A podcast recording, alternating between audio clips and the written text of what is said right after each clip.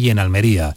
Andalucía, 11 de la mañana y 4 minutos. Servicios informativos de Canal Sur Radio. Más noticias en una hora. Y también en Radio Andalucía Información y canalsur.es. Siente Andalucía. Escúchanos. Canal Sur Radio. La radio de Andalucía. Esta es La mañana de Andalucía con Jesús Vigorra. Canal Sur Radio.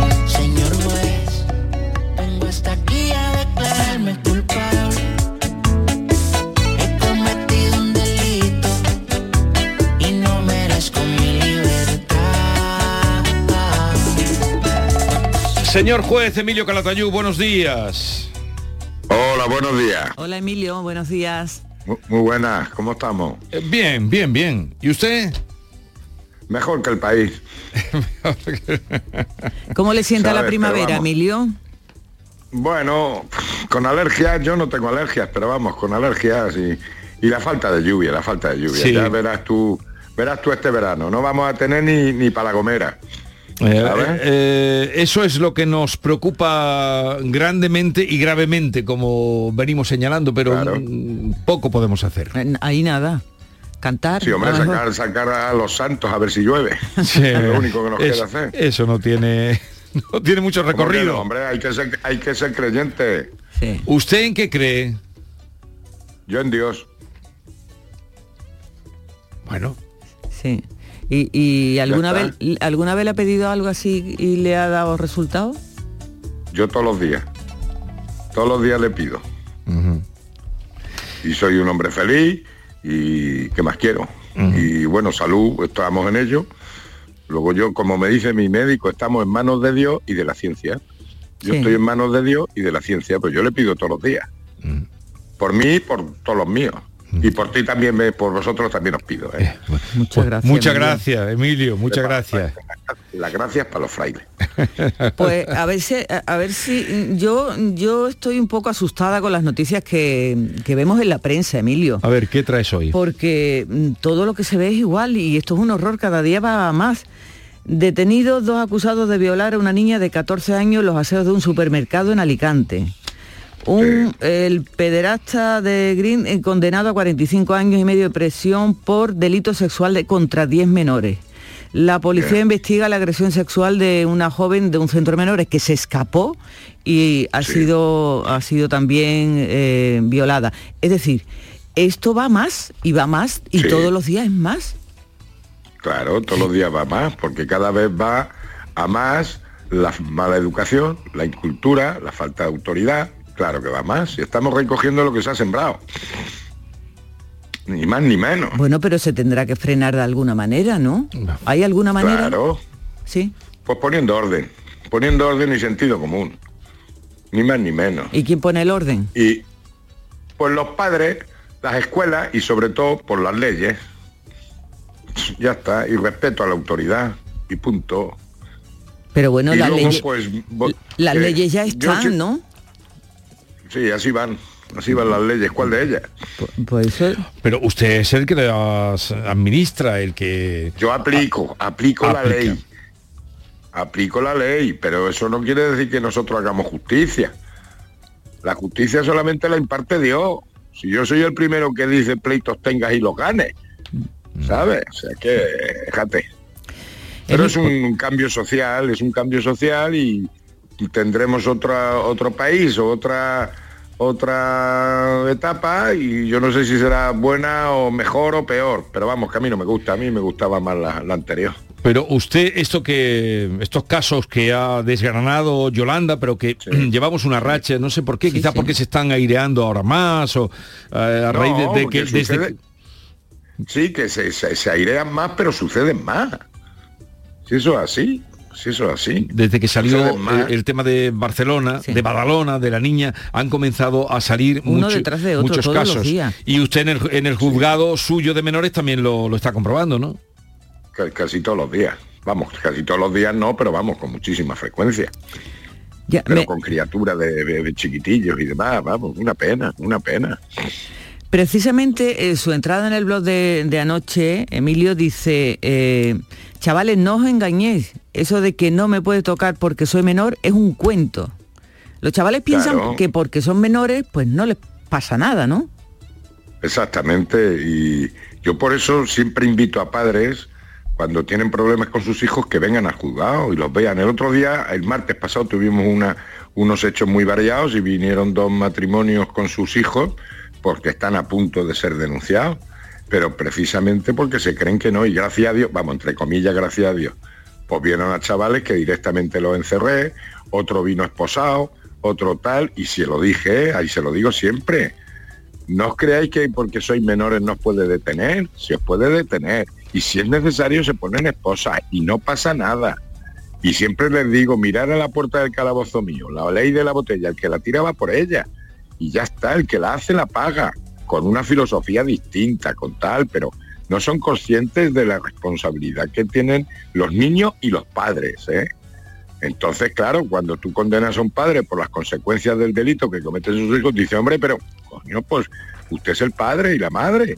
Ustedes responden de lo que hacen sus hijos y su hijo tiene que pagar por lo que ha hecho, ni más ni menos. Es- Pero la leyenda urbana de que como soy menor, pues Sí. no me pasa nada. Sí, sí. Mentira. Sí, porque usted mentira. escribe en el blog eso de que no me puedes tocar porque soy menor, es un cuento, eh, y, y en fin. Es que es un cuento, es que no, se te, eh, te- te pueden detener, te pueden esposar si es necesario. Y, y luego, pues claro, están los niños y los padres. Y en los colegios en algunas ocasiones, ¿eh? y los colegios también. O sea, que aquí respondemos todos. Pero existe ese clima de que no tal, la falta de implicación de los padres, la falta de implicación de las autoridades, de que aquí todo vale, y claro, se está viendo los resultados, y la mala educación. Y yo te digo una cosa, yo porque soy católico y demás, pero vamos, a mí me fue bien la educación que me dieron mis padres y los principios éticos, morales, religiosos, lo que tú quieras. Pero vamos, eso de que yo hago con mi cuerpo lo que me da la gana, de que yo hago lo que quiero, que no, hombre, no, no, no. Eh, respeto a los demás, tu libertad limita con los derechos de los demás. En fin, que son muchas cosas, pero que no se mama ya eso, eso ya no se mama.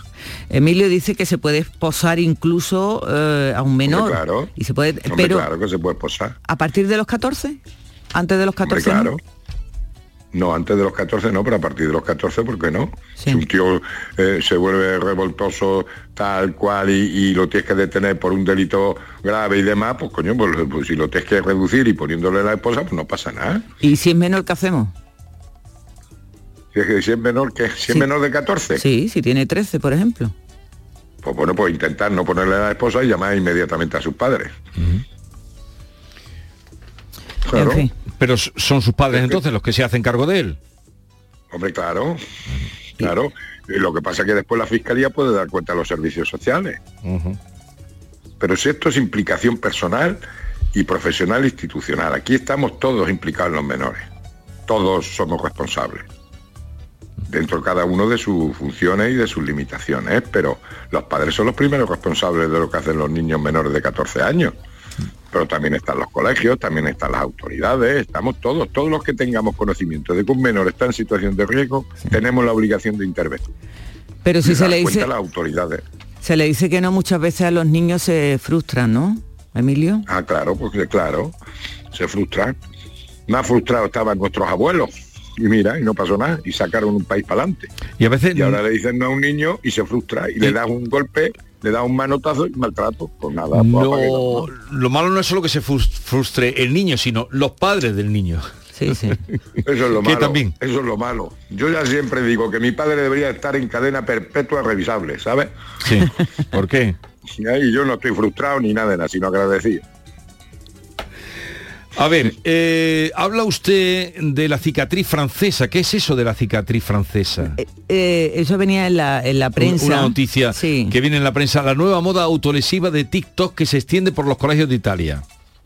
¿Ha oído hablar de los eso? juegos que- No, pero los- me imagino que serán los juegos de TikTok que, que ponen en peligro la situación, los retos. Usted tenía TikTok, ¿no. Emilio? Yo no tengo TikTok Ah. ni tengo nada. Si Ah, yo no ¿no? tengo ni Facebook. Ah, yo no. no. Bueno. Yo que voy a tener de eso. Yo tengo mi, mi WhatsApp y ya está. Bu- y, mucho tengo. es, Yo- ¿no? Y mucho es. Bueno, Bueno, pues y el blog, y el blog también, Y el el blog blog. que es un Bueno, blog muy pero- visitado. pero el blog, el blog, pero yo hablo con Carlos y hablamos del blog y tal, pero yo después del Facebook yo no controlo Facebook ni nada. Ah, que tiene, tiene Y usted TikTok, y, a mí, y a mí me llegan, a mí me llegan TikTok míos que yo no sé quién los ha colgado ni nada, pero yo pues, como dice mi Tito Miguel, es por la gloria misma de que yo no tengo TikTok ni Facebook ni nada. Pero, Pero a mí me llegan vídeos míos y tengo que ver qué ropa llevo, si estaba gordo, si estaba delgado, para ver cuándo dije yo eso, porque además, como siempre digo lo mismo, pues yo ya no sé de qué época y de qué año los dije, pero me mandan a mí muchos muchos vídeos míos. Digo, ya ves tú, pero yo entonces, sigo. Ca- Carlos es el community ma- manager de usted. No, Carlos tiene es usted el un negro, community manager, Yo soy manager. el blanco. ¿Cómo? No, manager no. Carlos es el negro y yo soy el blanco. Yo no escribo, porque de escribir es muy difícil. Entonces Carlos traduce lo que yo le hablo, lo traduce en escritura. Es que es muy difícil escribir. Claro, uy, Es pues ahora difícil. escribe todo el mundo. Ahora por eso hay tan pocos Pues yo lectores, no escribo, decía. Yo siempre lo. A mí cuando me dicen escritor digo no, que yo no soy escritor, que yo hablo. Y Carlos el negro, bueno, será el moreno ahora, ya no se puede decir negro, pero vamos, ya nos entendemos, ¿no? Es la figura. Carlos es mi amigo, Sí. llevamos juntos un montón de tiempo y él es el que le da forma a lo que yo, a lo que él y yo hablamos. ¿Y sus libros también? ¿De sus libros también? También, ¿tú qué te crees? Que yo voy a poner a escribir, que es muy difícil escribir. Yo hablo con Carlos y charlamos mucho. Y de eso han salido los dos libros. Bueno, Sí, no, es. Yo lo digo, yo Él lo le digo, yo cuenta escritor y luego no, le, le yo da forma. Juez, yo soy juez y punto, que yo no, que yo soy juez y punto. Pasa que Carlos me conoce mucho, nos conocemos muchísimo y sabe definir o, o- o- o, mm, reducir eh, un pensamiento mío en una en cuatro o cinco líneas por lo que yo he expresado a lo mejor en, en- en diez minutos hablando, ¿entiendes? Que, es que es muy difícil escribir, es muy difícil. Yo sé que no sé escribir, bastante hago con escribir las sentencias y ya está. y, y- y- y- y- y- y me equivoco, pues fíjate. Hombre, no se equivocará en las sentencias, No, hombre, no. en lo que quiera expresar, se puede equivocar a lo mejor en, en la manera de, de- o, o en la sentencia que haga, pero no en escribirla. Hombre, espero que no, pero vamos, alguna vez sí te equivocas, porque Mm. muchas veces cortas y pegas, ¿sabes? Copias y pegas, ¿sabes? Por, por cierto, No, es que, que ya que ya prácticamente están todos los modelos hechos, pues ya muchas veces me, me- me confundo al copiar y pegar. Coño, después de 40 años, Hombre, pero- pues, hombre, eso, copiar y pegar, copiar y pegar. Sí, señor yo lo digo, yo lo digo. Además te digo una cosa. Yo soy, que yo es que ya como estoy en fase de olvidar, ¿sabes? Pues cuanto más escribes, más te equivocas, sí. ¿Sabes? sí. Es como Jesús, vosotros cuanto más habláis, más os equivocáis. Claro, si hablamos Claro, poco. Si se habla mucho, se yerra. Mm, Pues, pues, exactamente. Entonces, yo escribo poco Y de calidad. y, Y corta y y pega. claro, claro, claro, que yo me entienda el chaval que estoy juzgando, no el abogado. Sí. Yo le explico y, y tiene que entender la ley y la sentencia el niño, que es al que yo administro justicia. Que luego ya la audiencia me dice lo que sea, que diga la audiencia lo que sea, que paso son los listos de la audiencia. Pero yo administro justicia a los menores. Y no estoy haciendo una tesis de conocimiento para los abogados ni para la audiencia provincial. Usted quiere que Yo- la entiendan, que la sentencia la entiendan los menores. El chorizo que yo he juzgado, el Vale. chorizo, y a lo que se le condena y por qué se le ha condenado. Ya los de la audiencia o los abogados, eso es problema de ellos. No, yo, al menor. A los abogados también hay que entenderlo, ¿eh? Bueno, o sea, a veces no sé lo que dice. A ver, eh, ¿ha seguido usted la moción de censura? Hombre, dentro, como estaba levantando el país, pues el, el primer día no lo vi del todo, después vi los resúmenes. Ayer sí vi al final del, del Tamames y eso. Esto a mí me gustó más la segunda intervención, la despedida, que, que la primera. La, la- de la despedida fue la que le gustó. Sí, sí, cuando le llamó el orden a cada uno y tal, eso. Ahora lo que sí estuvo acertado cuando lo dijo al presidente, oye, que llevamos una hora 40 minutos, está hablando usted de cosas que no se le han preguntado ni nada de nada, pero porque es un coñazo, o sea, es que ya se parece más al aquel cubano que tenían allí, ¿no? Que, que te cansaba y te aburría, pues ya el Pedro Sánchez exactamente igual, te aburre. No, que también el, Entre el- Pedro el- Sánchez el y la- presentador y la, ministra y No, la ministra está y el pues, presentador- pues, y el, ¿eh? presenta- y el presentador que llevaba él, es que le- lo tuvieron allí sin hablar pues casi dos horas, ¿no? O más de dos Claro, horas. Por eso te digo, por eso te digo. Pero vamos, yo estudié, a mí me dio con un par de clases Ramón Tamame. ¿Ah, sí? En sus tiempos. Y lo Sí, recuerda, sí, tiene en un buen el- recuerdo de él, de profesor. Bueno, nosotros le llamábamos el republicano rojo, pero vamos, que, que es una autoridad, fue una autoridad. Ahora, yo no sé, mm, vamos, por lo menos mm, puso las, eh, eh, eh, expuso lo que piensa y la situación, que muchas cosas, pues yo estoy de acuerdo con lo que dijo él, pero vamos, yo creo que lo han utilizado, él se ha dejado utilizar, en fin, eso ya Es que la vejez, la, la vejez a veces, mm, la gente en la vejez quiere Ya. reconocimiento. Claro, pero a lo mejor es su última vez que ya... Pero bueno, yo es una persona respetable, admirable, tiene una cabeza privilegiada, pero vamos. Pero mm, después me dio pena el trato que le dieron al final de despedida. Y Sí. ya es que cuando eres mayor ya te, te- te- te humillan y te, te desprecian por ser viejo, ¿sabes? Esa es la, esa es la faena. Eh, Eso, eso es lo que me da pena, que Sí. me parece que las personas mayores son, son niños.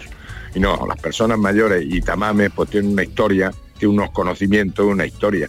Y es mayor, pero no es un niño pequeño ni es un tontico. mm, porque tiene, ojalá lleguemos todos a los 90 Sí. años como está él. eh, claro, oh, ojalá eso sería lo primero, pero tal vez se dejó embaucar eh, o lo embaucaron para llevarlo a un sitio que ya no, no, no es su sitio No, en este pero, momento. hombre, ya, pero no es un niño, ni es un tontico, ni es nada. Entonces, un respeto que tiene, tiene que se merece un respeto. Una cosa, la huelga de los secretarios judiciales sigue siendo invisible. Es algo que no comprendo, señor juez. Usted trata con ellos a diario, ¿no?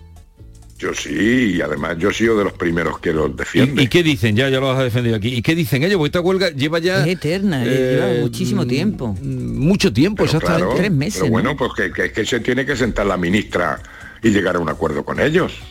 Para eso está la ministra y además la ministra debe de conocer el tema, que es jueza, digo yo. Y es un problema muy serio. Pero y tan serio Pero como, como lo- lo- los jueces, Claro. los juicios que se han suspendido. Claro, pero parece que les da igual. Hablan de la gente, la gente, la gente. La gente es la que está sufriendo las consecuencias de todo este drama. Pero es que además los secretarios les está costando un dineral. Les está costando un dineral. Están haciendo un, un sacrificio impresionante. Pero, pero es la ministra la que se tiene que sentar y llegar a un acuerdo. Si todo se puede negociar. Pero Ayer pero tuvieron, ayer tuvieron una reunión, no con la ministra, Sí. pero no llegaron a ningún acuerdo. Y, y la verdad Pues esa es la tremendo cuestión, pero todo. ¿Por qué no se sienta la ministra de Justicia allí? La- con la- su jefe de gabinete o y la ministra de Hacienda, yo qué sé. la huelga Pero ha dejado ya- sentar, mucha negociar, mucha cogobernanza, mira la cogobernanza, ¿sabes? Claro, después mira, la justicia va mal, ahora va peor. Pues fíjate cuando acabe la huelga que van a necesitar no sé cuántos refuerzos y tal y que cual. Pues coño, digo yo, vamos, pero claro, al final paga el pato el ciudadano. Ahora, que los secretarios están pagando sus consecuencias, que les cuesta 150 euros diarios, ¿eh? Les cuesta 150 euros diarios. Mm. Pues ¿Quién paga el pato definitivo? El ciudadano de a pie. Ya- Pues, ¿Qué le vamos a hacer? ya van- Si eso- es que eso es todas las huelgas. Eh, eso es el problema de todas las huelgas, el- que pagamos el pato los ciudadanos. El de luego los que están sufriendo mm, van 400.000 demandas pendientes de reparto, juicios y vistas suspendidos, más de 330.000. Es todo Sí, un, sí. un disparate y con lo- el tiempo que llevan esperando. Bueno, señor juez, que nos vamos a otra cosa. Pues nada, ¿A dónde va ahora usted? Al juzgado, ¿a dónde voy a ir? ¿Pero tiene juicios hoy o no? Me cojo, me cojo la motocicleta porque me ha pedido Pedro el Falcon, se lo he tenido que dejar para irse a no sé dónde y me tengo que bajar en el utilitario mío. Bueno, otro día hablaremos del Falcon. hasta luego. hasta Muy luego. bien. Un abrazo. Adiós, Emilio. adiós. Adiós.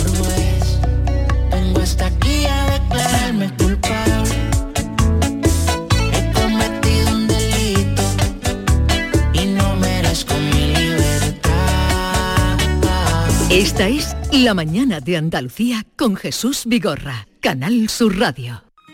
Solo con tu mano se crea una sonrisa. Únete a la red de voluntariado de salud mental de Andalucía y ayúdanos a construir una sociedad más justa y responsable. Cambiamos tu tiempo por sonrisas. Busca la asociación más cercana a tu domicilio en la web saludmentalandalucía.org. Campaña subvencionada por la Consejería de Inclusión Social, Juventud, Familias e Igualdad. David Bisbal regresa a los escenarios con su nuevo espectáculo Me Siento Vivo Tour 2023. Con fechas en Úbeda, Recinto Ferial 30 de junio. La Línea de la Concepción, Plaza de Toros 1 de julio. Roquetas de Mar, Plaza de Toros 7 de julio. Chiclana de la Frontera, Concert Music Festival 10 de agosto. Granada, Plaza de Toros 2 de septiembre. Sevilla, Plaza de Toros 6 y 7 de septiembre. Y Córdoba, Plaza de Toros 9 de septiembre. Entradas a la venta en davidbisbal.com y puntos de venta habituales. Canal Sur Radio. ¿Buscas un espacio diferente para celebrar tus eventos? Nuestros barcos son el lugar de celebración ideal para bodas, cumpleaños y reuniones familiares. Sorprende a tus invitados con una experiencia inolvidable con Cruceros Torre del Oro. Más información en el 954 561 692 o en crucerosensevilla.com. Decimosegunda edición de la Ruta de la Tapa de Santa Olalla del Cala, en pleno Parque Natural Sierra de Aracena y Picos de Aroche. Los días 25 y 26 de marzo, las mejores tapas de nuestros bares, actuaciones en directo, un tren turístico y jornadas de puertas abiertas en monumentos y museos te esperan en la Ruta de la Tapa. Ven a Santa Olalla del Cala, ven a la Sierra Prometida, una del jamón de bellota y del grumelo. Desde 1986 hemos recorrido un largo camino, un camino de mejoras y superación, donde Sevilla no ha dejado de crecer y creer en sí misma, con Lipasam siempre a su lado, porque el futuro es un camino que solo podemos hacer juntos. Cumple tu parte. Lipasam, Ayuntamiento de Sevilla. Sí, ya huele a feria. Y este año queremos que luzcas toda tu flamencura con uno de los ocho trajes de Micaela Villa que vamos a regalar. Ven a las casetas de Lago del 16 al 25 de marzo.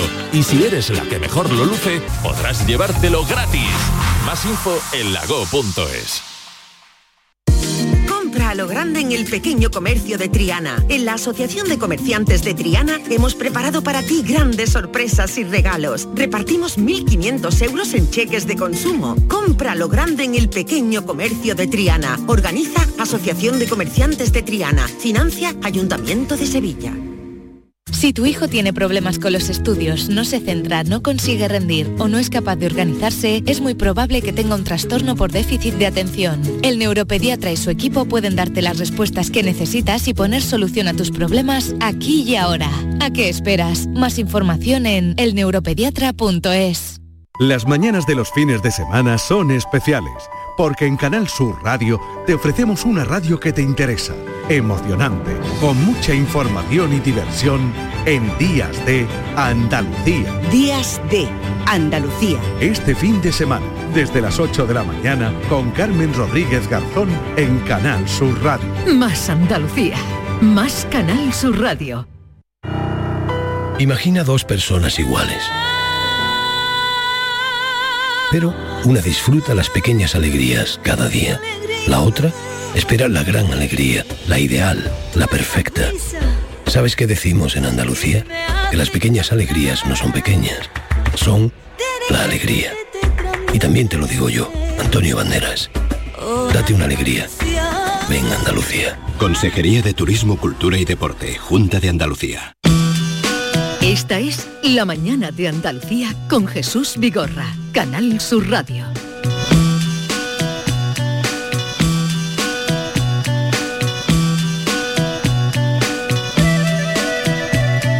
Vamos a recibir a una querida mm, compañera, colega, escritora, admirada escritora de, de sus novelas, que ahora viene a visitarnos con un nuevo libro.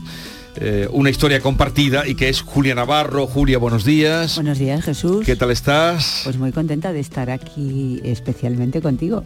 muchas gracias, muchas gracias.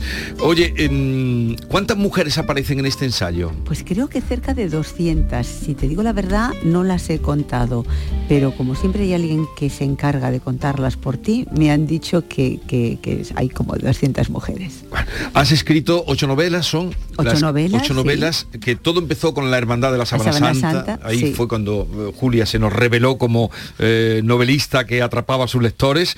Y, y ahora eh, un ensayo que voy a introducir con algunas preguntas. ¿Sabían que Agatha Christie encontraba la inspiración para sus novelas cuando fregaba los platos? Que la hija de Marie Curie, Irene Curie, también recibió el premio Nobel de Química, que la princesa Isabel de Bohemia decidió dejar los palacios para irse a vivir y a morir en un convento. Estas son algunas, solo algunas de las curiosidades que podemos leer en una historia compartida, la última obra, el último libro de Julia Navarra, que esta vez no nos trae una novela, sino un ensayo en el que repasa la vida de mujeres cuyos logros estuvieron muchas veces eclipsados por una perspectiva masculina de la historia.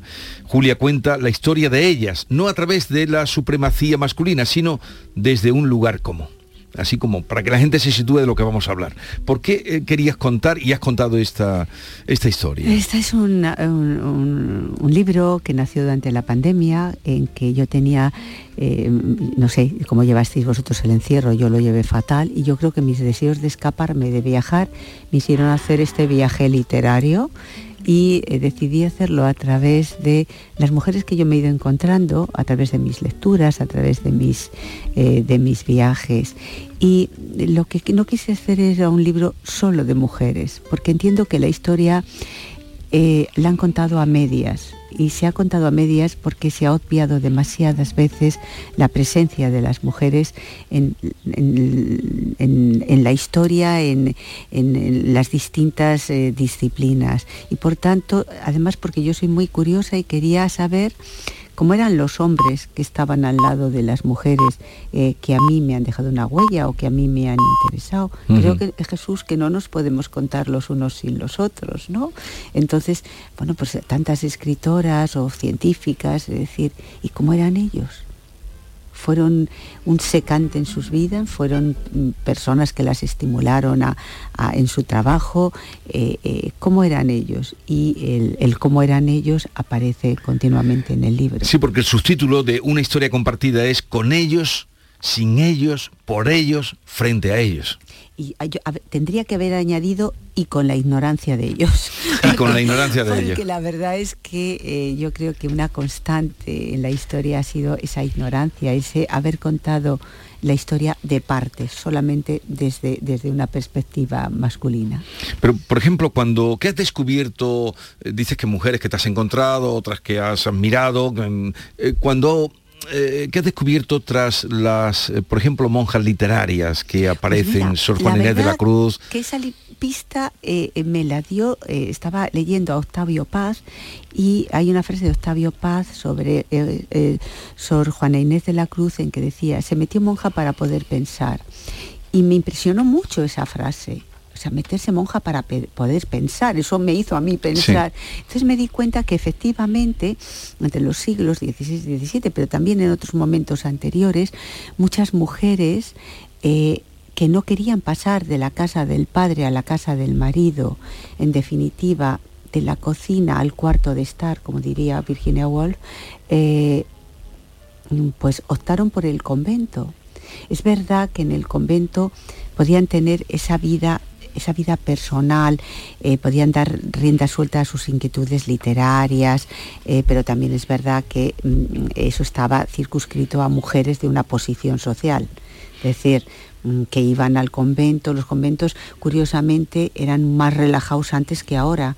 Ahora las que se meten monjas es un poco más serio. Entonces, mm, las, las, mujeres de, familias acomodadas, eh, pues eh, tenían una serie de privilegios. Podían recibir gente, podían organizar una merienda, eh, un debate, decir... Claro, sus asistentas... claro, no, no, era lo mismo. Hoy, hoy, te metes monja y te metes monja en serio, ¿no? Y eh, hubo muchas mujeres que optaron por eso, ¿no? Eh, Sor Juan Inés de la Cruz es un ejemplo, pero eh, yo pienso que Teresa de Jesús también y tantas otras. Pero tú dices aquí, o, nos haces pensar en que Teresa de Jesús pudiera haber tenido un amor que fue lo que la trastornó. Yo esa visión nunca la había pensado ni se me había ocurrido. Aunque tú nos apuntas que cuentan las crónicas que Teresa de Cepeda era guapa, de piel blanca, ojos y cabello oscuro, coqueta, lucía tres lunares en el rostro, de los más resultones que le daban un toque especial. También apuntan que le gustaban los vestidos, perfumarse y que siempre tuvo una personalidad seductora. Eh, y dice, ¿de quién eh, se pudo enamorar y que ese amor la trastornó. Eso es lo que tú, eh, esa bueno, visión, hay- ni, ni en aquella serie que se hizo eh, de. Josefina Molina, ni cuando ella escribió después una Sí. biografía de Santa Teresa, tampoco aparecía. Pero sin embargo, leyendo a Joseph Pérez, que, que es un- el gran biógrafo de Teresa de Jesús, él apunta a que hay un episodio en su vida del que prácticamente no se conoce nada. Y eh, ese episodio eh, que la pudo marcar y es lo que realmente la, convenció de ir al convento, a su padre le asustó. eh, eh, hay un momento en que ella tiene una vida poco frivolona, ¿no? Con, sus primos, con amigos de sus primos, y algo la sucede. Algo la sucede, nadie cuenta qué es lo que la sucede, pero es la marca de tal manera que ella decide eh, optar, eh, optar por, el, por el convento. Y eh, es verdad que era una mujer muy guapa. Los retratos de la época eh, nos, nos- nos describen a una mujer realmente atractiva y fue una mística en acción. Fue una, una mística en movimiento, así como San Juan de la Cruz era un hombre absolutamente de mirada interior, introspectivo. eh, Teresa de Jesús fue una mística en movimiento, era una mujer muy, vital y eh, eh, mm, sus visiones pues la pillaban siempre haciendo algo.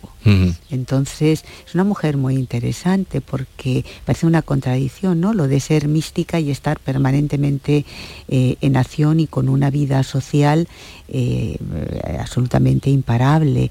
Y luego eh, eh, tenía un- una cierta tendencia a enamoriscarse. ¿Ah, sí? Eh, por eso, por eso hizo tantas cosas. A veces porque el amor empuja, porque inauguró, bueno, muchos claro, pero sin, conventos. sin- sin necesidad de esas de que esos enamoramientos fu- fueran pues ella los sublimaba no pero su último confesor Jerónimo Gracián bueno ellos eh, eh, mm, había una una sintonía entre ellos pues tenían muchas cosas en común, el origen social, el carácter, eh, por supuesto eh, no hubo nada indecoroso entre ellos, ¿no?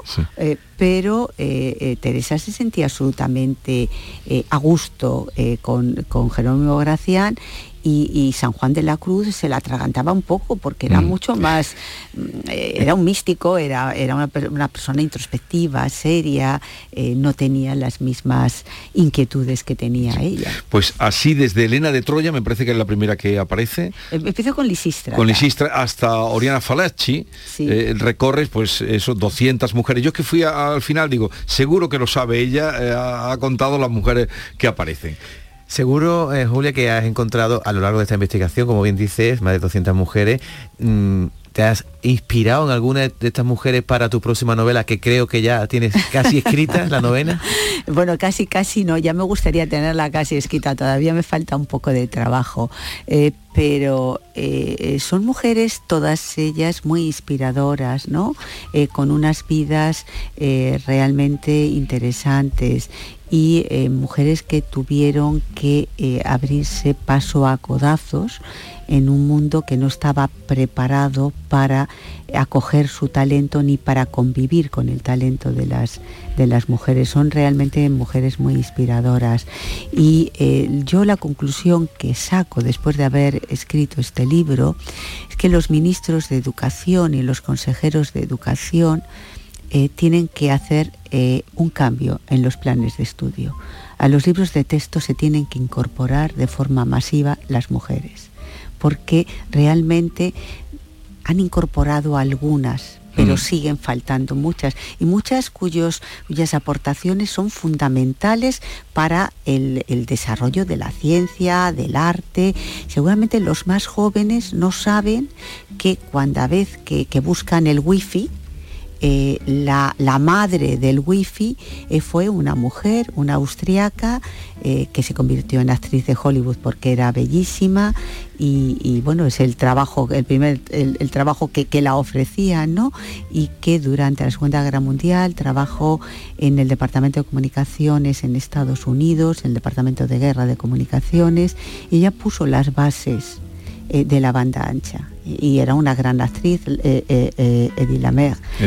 Claro, eh, decir, los más jóvenes no lo saben, creen que se lo ha inventado, eh, lo han inventado en Silicon Valley. Pues no, eso se lo inventó una señora y seguramente tampoco eh, estudian en sus libros de texto que la primera persona que imaginó un ordenador, que ahora todos no podemos vivir sin el ordenador, fue una mujer, la, la hija de Lord Byron, ¿no? Ahora los, eh, los eh, eh, los que junto con un amigo primero imaginaron una, una máquina que hiciera cálculo y luego dijeron, bueno, cálculo esto es muy poco, ahí, ahí podemos hacer más, más cosas.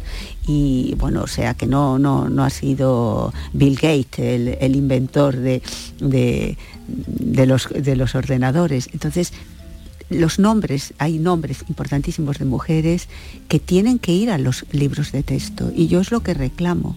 Cada vez que llega un ministro de Educación nuevo, hace un plan nuevo de, eh, de educación y sin embargo a todos se les olvida una cosa que es importante, incorporar a las mujeres a los libros de texto.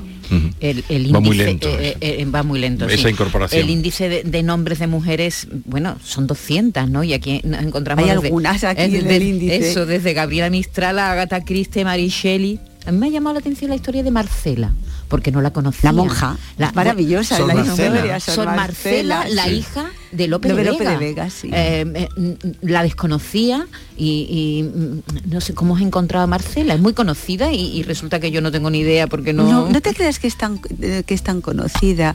Eh, yo atra- cuando, cuando esa frase de Octavio Paz me impactó tanto, empecé, bueno, me, me- me fui a buscar a las, a las monjas por todos conocidas. Y, pero buscando monjas me encontré a, A Sor Marcela. Marcela. Yo Mm. tampoco la conocía y me pareció una historia eh, eh, muy interesante y también muy sangrienta, ¿no? Porque, claro, su confesor la hacía destruir sus obras. Sí, sí, sí, impresionante, Entonces, eh, claro, era una mujer y estaba en un convento y, y escribía de otras cosas que no eran del Padre Nuestro y entonces la pobre eh, eh, pues la hizo destruir muchas muchas No, de su madre actriz, su padre, el, Y su- el su gran padre Lope de Vega, claro. eh, la presión que tenía que tener esa, esa Sin embargo, señora. no la dejaron reconocerla como hija y sin embargo luego el Lope de Vega y eh, eh, su madre, que, que no estaba casado con ella, porque ah, él, él estaba casado con otra señora, al hijo que tuvieron sí le dejaron reconocerle. Mm. Entonces es que fue, fue una doble víctima. Oye, mm, tus lectores eh, Están confundidos con estarán este un poco... libro. Pero ¿qué es este? Que por cierto, hay un dibujo mm, inspirado... De, Matisse, sí, Matisse. mm, eh, que se ha puesto, es en, azul, la danza de... ¿no? Sí. Y se ha puesto... El libro no lo tiene, no, no, el- es una, una versión. Es una versión de una, eh, De una obra de eh, Matisse. una artista eh, argentina que vive en Londres y eh, ella tiene grabados y eh, este grabado pues nos pareció, nos recordaba a Matisse y nos gustó mucho porque es esa danza de hombres Sí. y mujeres unidos por un libro. Entonces nos pareció que Sí. era absolutamente eh, lo que yo quería contar, ¿no? Esa historia compartida. Pero te decía, tus lectores de, de novelas, ya de muchas novelas, seguidores, además, mm, se preguntarán cómo ha surgido esta obra en medio de, de tu creación literaria. Por mis deseos de escaparme eh, del confinamiento. Era una forma de viajar, eh, de romper eh, con la rutina y como en ese momento yo terminé de escribir de ninguna parte mi anterior novela, empecé a escribir la nueva, la que está ya a punto, pero... ¿Tiene título, por cierto? Tiene de todo, pero No, no, no ¿no? lo Pero no voy te va a decir nada. Vale. Pero entonces fue como una necesidad de, de- de poner un punto, un punto y aparte y, y hacer otra cosa. Y entonces eh, era casi como un diario, es casi un diario. Todo el mundo dice que es el libro en donde, donde es más evidente que estoy yo y que cuenta muchas cosas mías. Seguramente ese libro no lo escribiría ahora. Y una guía Ahora de lecturas escribes. también. Es una guía de lecturas. Bueno, yo voy diciendo, ni están todas las mujeres que deberían de estar, porque son muchísimas más las que merecen estar en, en los libros, eh, ni, eh, bueno, están mis lecturas, las, las, las autoras que a mí me han, eh, me han dejado una huella, que a mí me han enseñado, que, que son un referente para Eh, mí. ¿En algún momento cuando volvió llegaste a tratar a María Zambrano? o- No. No. No. Es que a ella... eh, ¿Tú le- sí? ¿Tú sí? eh, no, no, no, No, tampoco la vi nunca, pero eh, haces con ella, me parece que el perfil que haces de ella... mm, desde la admiración, desde el afecto y un poco también desde la rabia que me da lo mal que, que- que se ha maltratado a tantos grandes de, de la literatura, de la filosofía y María Zambrano.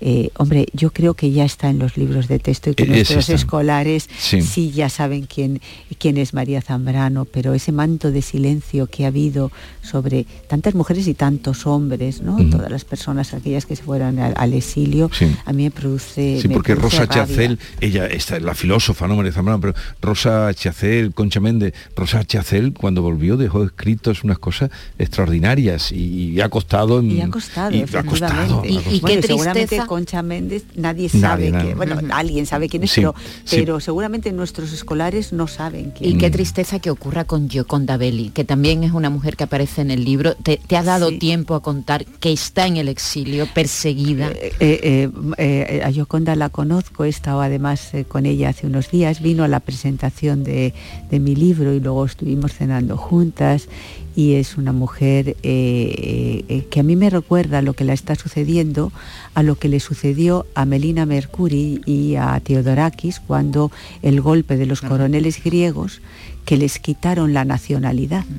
Entonces, aquel fue un golpe de la extrema derecha griega, este es eh, una decisión de un gobierno de extrema izquierda, pero al final los regímenes totalitarios eh, siempre persiguen a las personas que piensan, las personas del mundo de la cultura, y Yoconda eh, pues tiene ese enorme sufrimiento.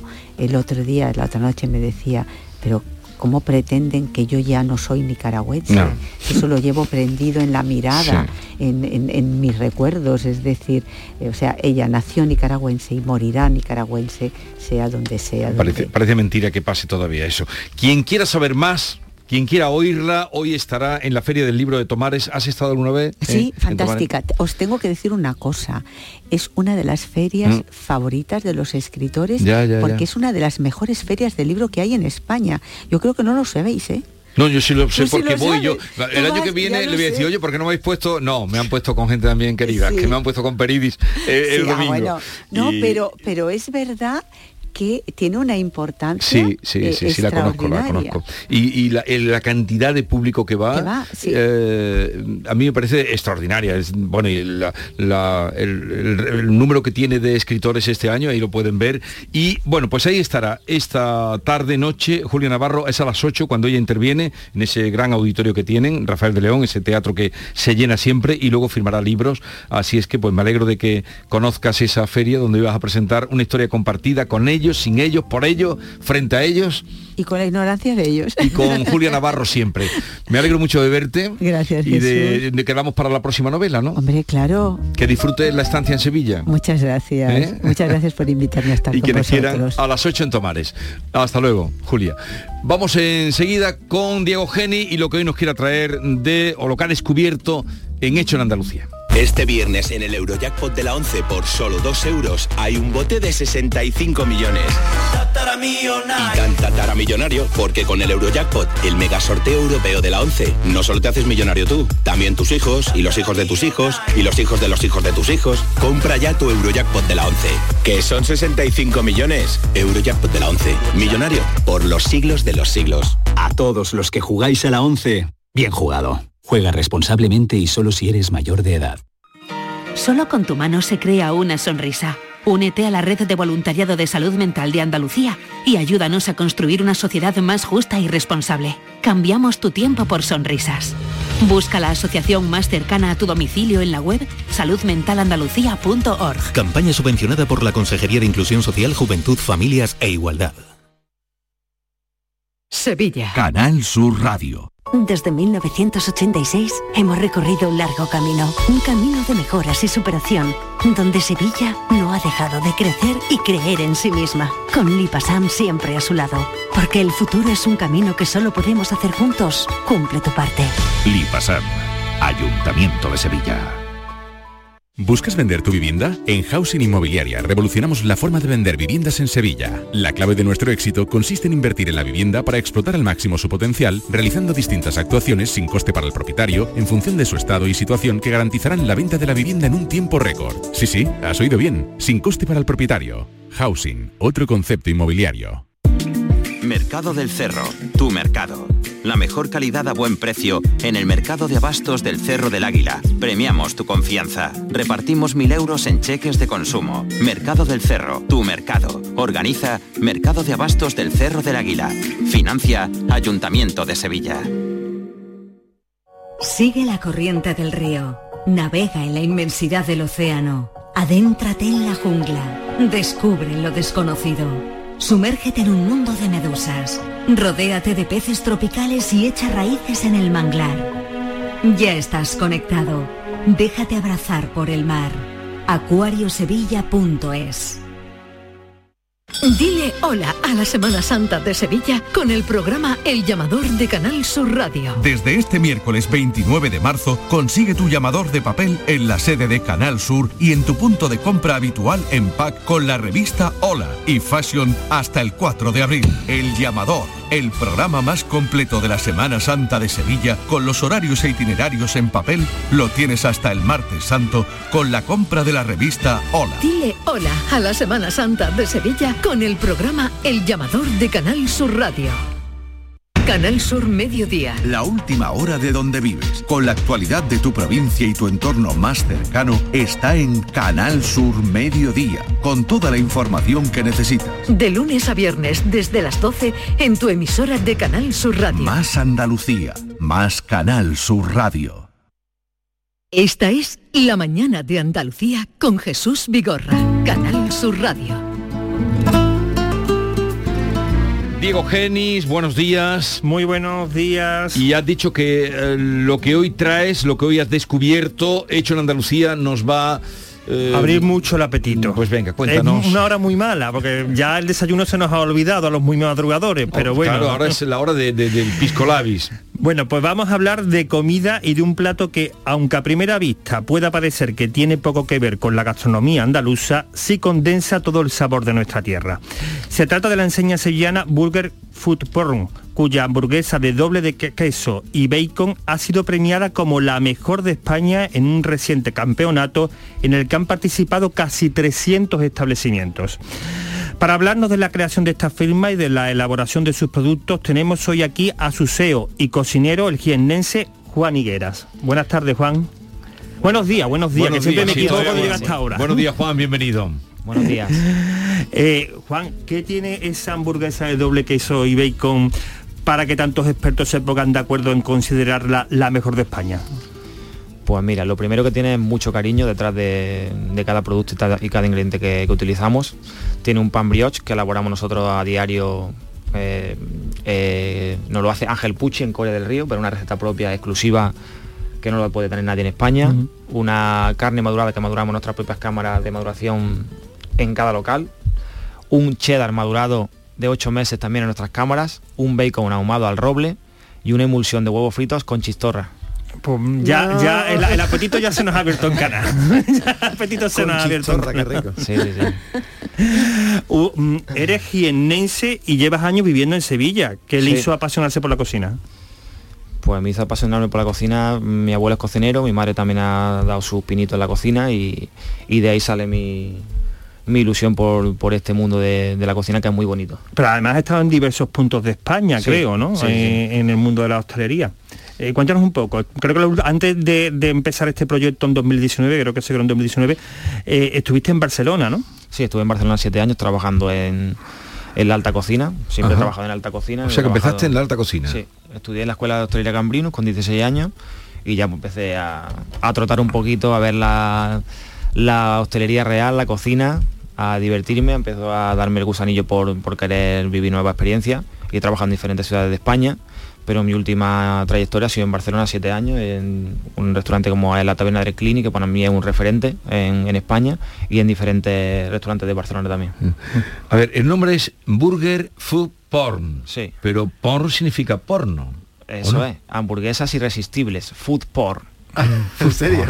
que se es. puede traducir también por irresistible. Ahí está. Que no tiene Así que ver es. solo porque yo decir porn, pero a ver qué nos Sí, atrae. a mí también me llama la atención, pero yo también me, me decanté Pero bueno, por para, para que nos esté escuchando, que, que- que es hamburguesa irresistible, que se Ah, puede sí. traducir también. Es una tentación, si te metes en Instagram tentación. eh, es una tentación eh, tremenda.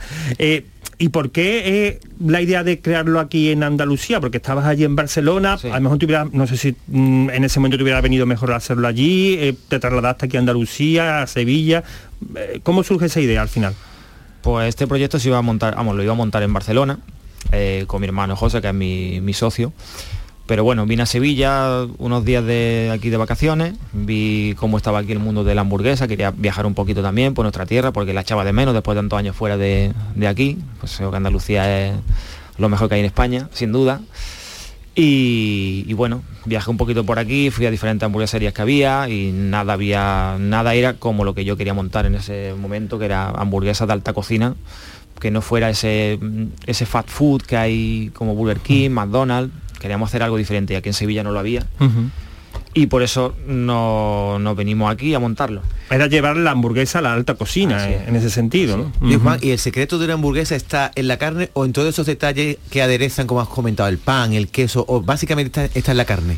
La hamburguesa, el conjunto, lo más importante de una hamburguesa tiene que ser una buena carne, un buen pan y un buen queso. Los demás ingredientes tienen que ser eh, que no camufle esos productos. Una hamburguesa, cuando tú tienes mucho ingrediente en una hamburguesa, di esta carne no es buena. Es que a mí me gusta sin queso, no pasa nada, ¿no? Se pone sin Ah. queso, Pero mucho queso- mejor, más vas a disfrutar la carne. ¿Y, y cuánto tiempo llevas con la hamburguesería aquí en Andalucía? Eh, abrimos en Sevilla el día 13 de septiembre de 2019. De 2019. Y en tan poco tiempo os habéis convertido el- el- el- Los mejores de España, En los de hoy. mejores de España, en muy poco tiempo con la cantidad, porque es verdad que hace unos años no había hamburguesas de este nivel, pero cada vez hay más, Sí, cada ¿eh? vez hay más. Cada vez hay más eh, restaurantes que se Mm. dedican a hacer buenas en hambu- Andalucía ya ha empezado, digamos, el camino hacia buenas eso. hamburguesas. Sí. Eh, no tiene que ser no tiene que ser fácil, no competir con, con No, no es fácil, no es fácil. Ya hemos ganado dos años consecutivos el campeonato de Andalucía, en este mismo campeonato de España, y este año nos hemos traído también... Y este año el campeonato del mundo. campeonato de O España. sea que se Nacional, puede decir, nacional. de- perdón, Sí, nacional, nacional, sí. Eh, sí, lo que ha dicho antes Diego. Eh, se puede decir ya que es la, ahora, porque tenéis esa Sí, sí. titulación, la mejor hamburguesa de Y España. está aquí en Andalucía. ¿Cuántos establecimientos tenéis y cuáles son los planes de expansión? Porque creo que pensáis salir de Sevilla y moveros también por Andalucía, por el resto de Andalucía. Sí, pero con los pies en el suelo y sin perder el, el- el norte y Mm. haciendo las cosas bien y con calidad. Y sobre Mm. todo con mucha humildad, porque hay un equipo detrás de todo esto que, que hay que valorar y eso es lo que hace que Burger Football sea lo que es a día de Mm. hoy. Entonces tenemos tres establecimientos, uno en Bermejales, Sí. que fue el, la- nuestro restaurante madre. La casa madre. Así es. Otro en Plaza Nueva, en calle Gamazo, que ese solamente es takeaway delivery a través de Globo, ¿vale? Para llevar a casa. Y tenemos otro en el Aljarafe, en zona de Bormujos, ¿vale? Que ahí se puede comer también y sin ningún problema. Este año abriremos en Sevilla este, es primicia, no lo sabe nadie, ahora mismo se va a estar enterando todo el mundo. Abrimos en Sevilla este antes de agosto y tenemos un pequeño plan de- expansión para abrir varios diferentes Burger Food Port en Andalucía. Me llama la atención que, que tenéis en el centro de Sevilla, que hay tantos turistas, sea solo para llevar, que no sea para comer ahí, como habéis hecho eso, ¿sí? A lo mejor no tienen el local adecuado, ¿no? No, sí, Que- sí, era lo que sí, buscábamos, que ese local solamente fuera para, Ujú. para Sí. llevar y... Porque hay mucha demanda, ¿no? Sí, sí, sí, muchísima. Entonces estás contento, no te ha ido mal. mm, Venirte de Barcelona, poner aquí un proyecto que siempre no te va mal.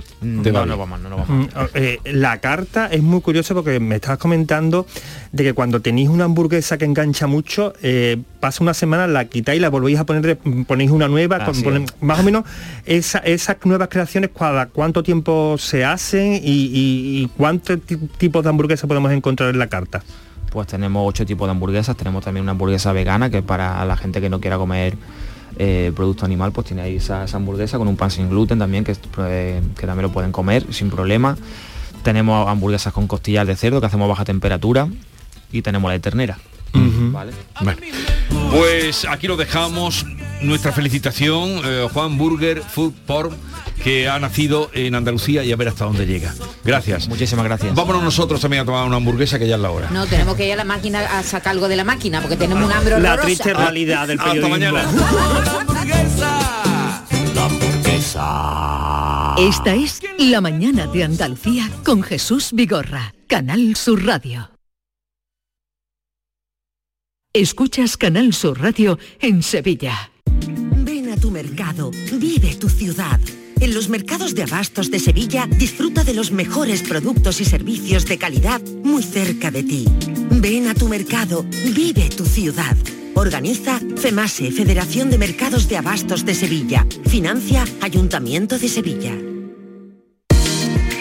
Disfruta comprando en el comercio de Sevilla. Los comercios de la Federación de Autónomos del Comercio de Andalucía trabajamos para ofrecerte los mejores productos y servicios. Disfruta comprando en el comercio de Sevilla. Organiza FACOAN, Federación de Autónomos del Comercio de Andalucía. Financia Ayuntamiento de Sevilla. Una vez más vuelve al Centro Comercial Los Alcores la mejor exposición de Semana Santa de Sevilla. Ven a visitarla y descubre sus espectaculares detalles que te sorprenderán y te adentrarán en el maravilloso mundo cofrade. En la planta baja del Centro Comercial Los Alcores. Consulta los horarios en ccalcores.com. A92 salida a 7 Alcalá de Guadaira, Sevilla. Centro Comercial Los Alcores. Mucho donde disfrutar. ¿Has pensado en instalar placas solares en tu vivienda o negocio? Con Sol Renovables, enchúfate al sol. www.solrenovables.com o 955 35 53 49. Llega el momento más esperado de las letras sevillanas. Del 22 al 26 de marzo, Tomares celebra su decimocuarta Feria del Libro, la primera gran cita literaria del año en España. Cinco días en los que Tomares reúne a los mejores escritores del momento. La gran fiesta del libro, con más de 120 autores, 30 presentaciones, actividades infantiles, librerías y editoriales. Ayuntamiento de Tomares. Tomares como a ti te gusta. Sin sorpresas, sin complicaciones y por supuesto, sin IVA. Así son los cinco días sin IVA de Mercamueble que vuelven con precios increíbles en salones, dormitorios, juveniles, sofás, colchones y todo lo que quieras para equipar tu casa menos el IVA. Del 22 al 27 de marzo, ven a los cinco días sin IVA. Solo en Mercamueble.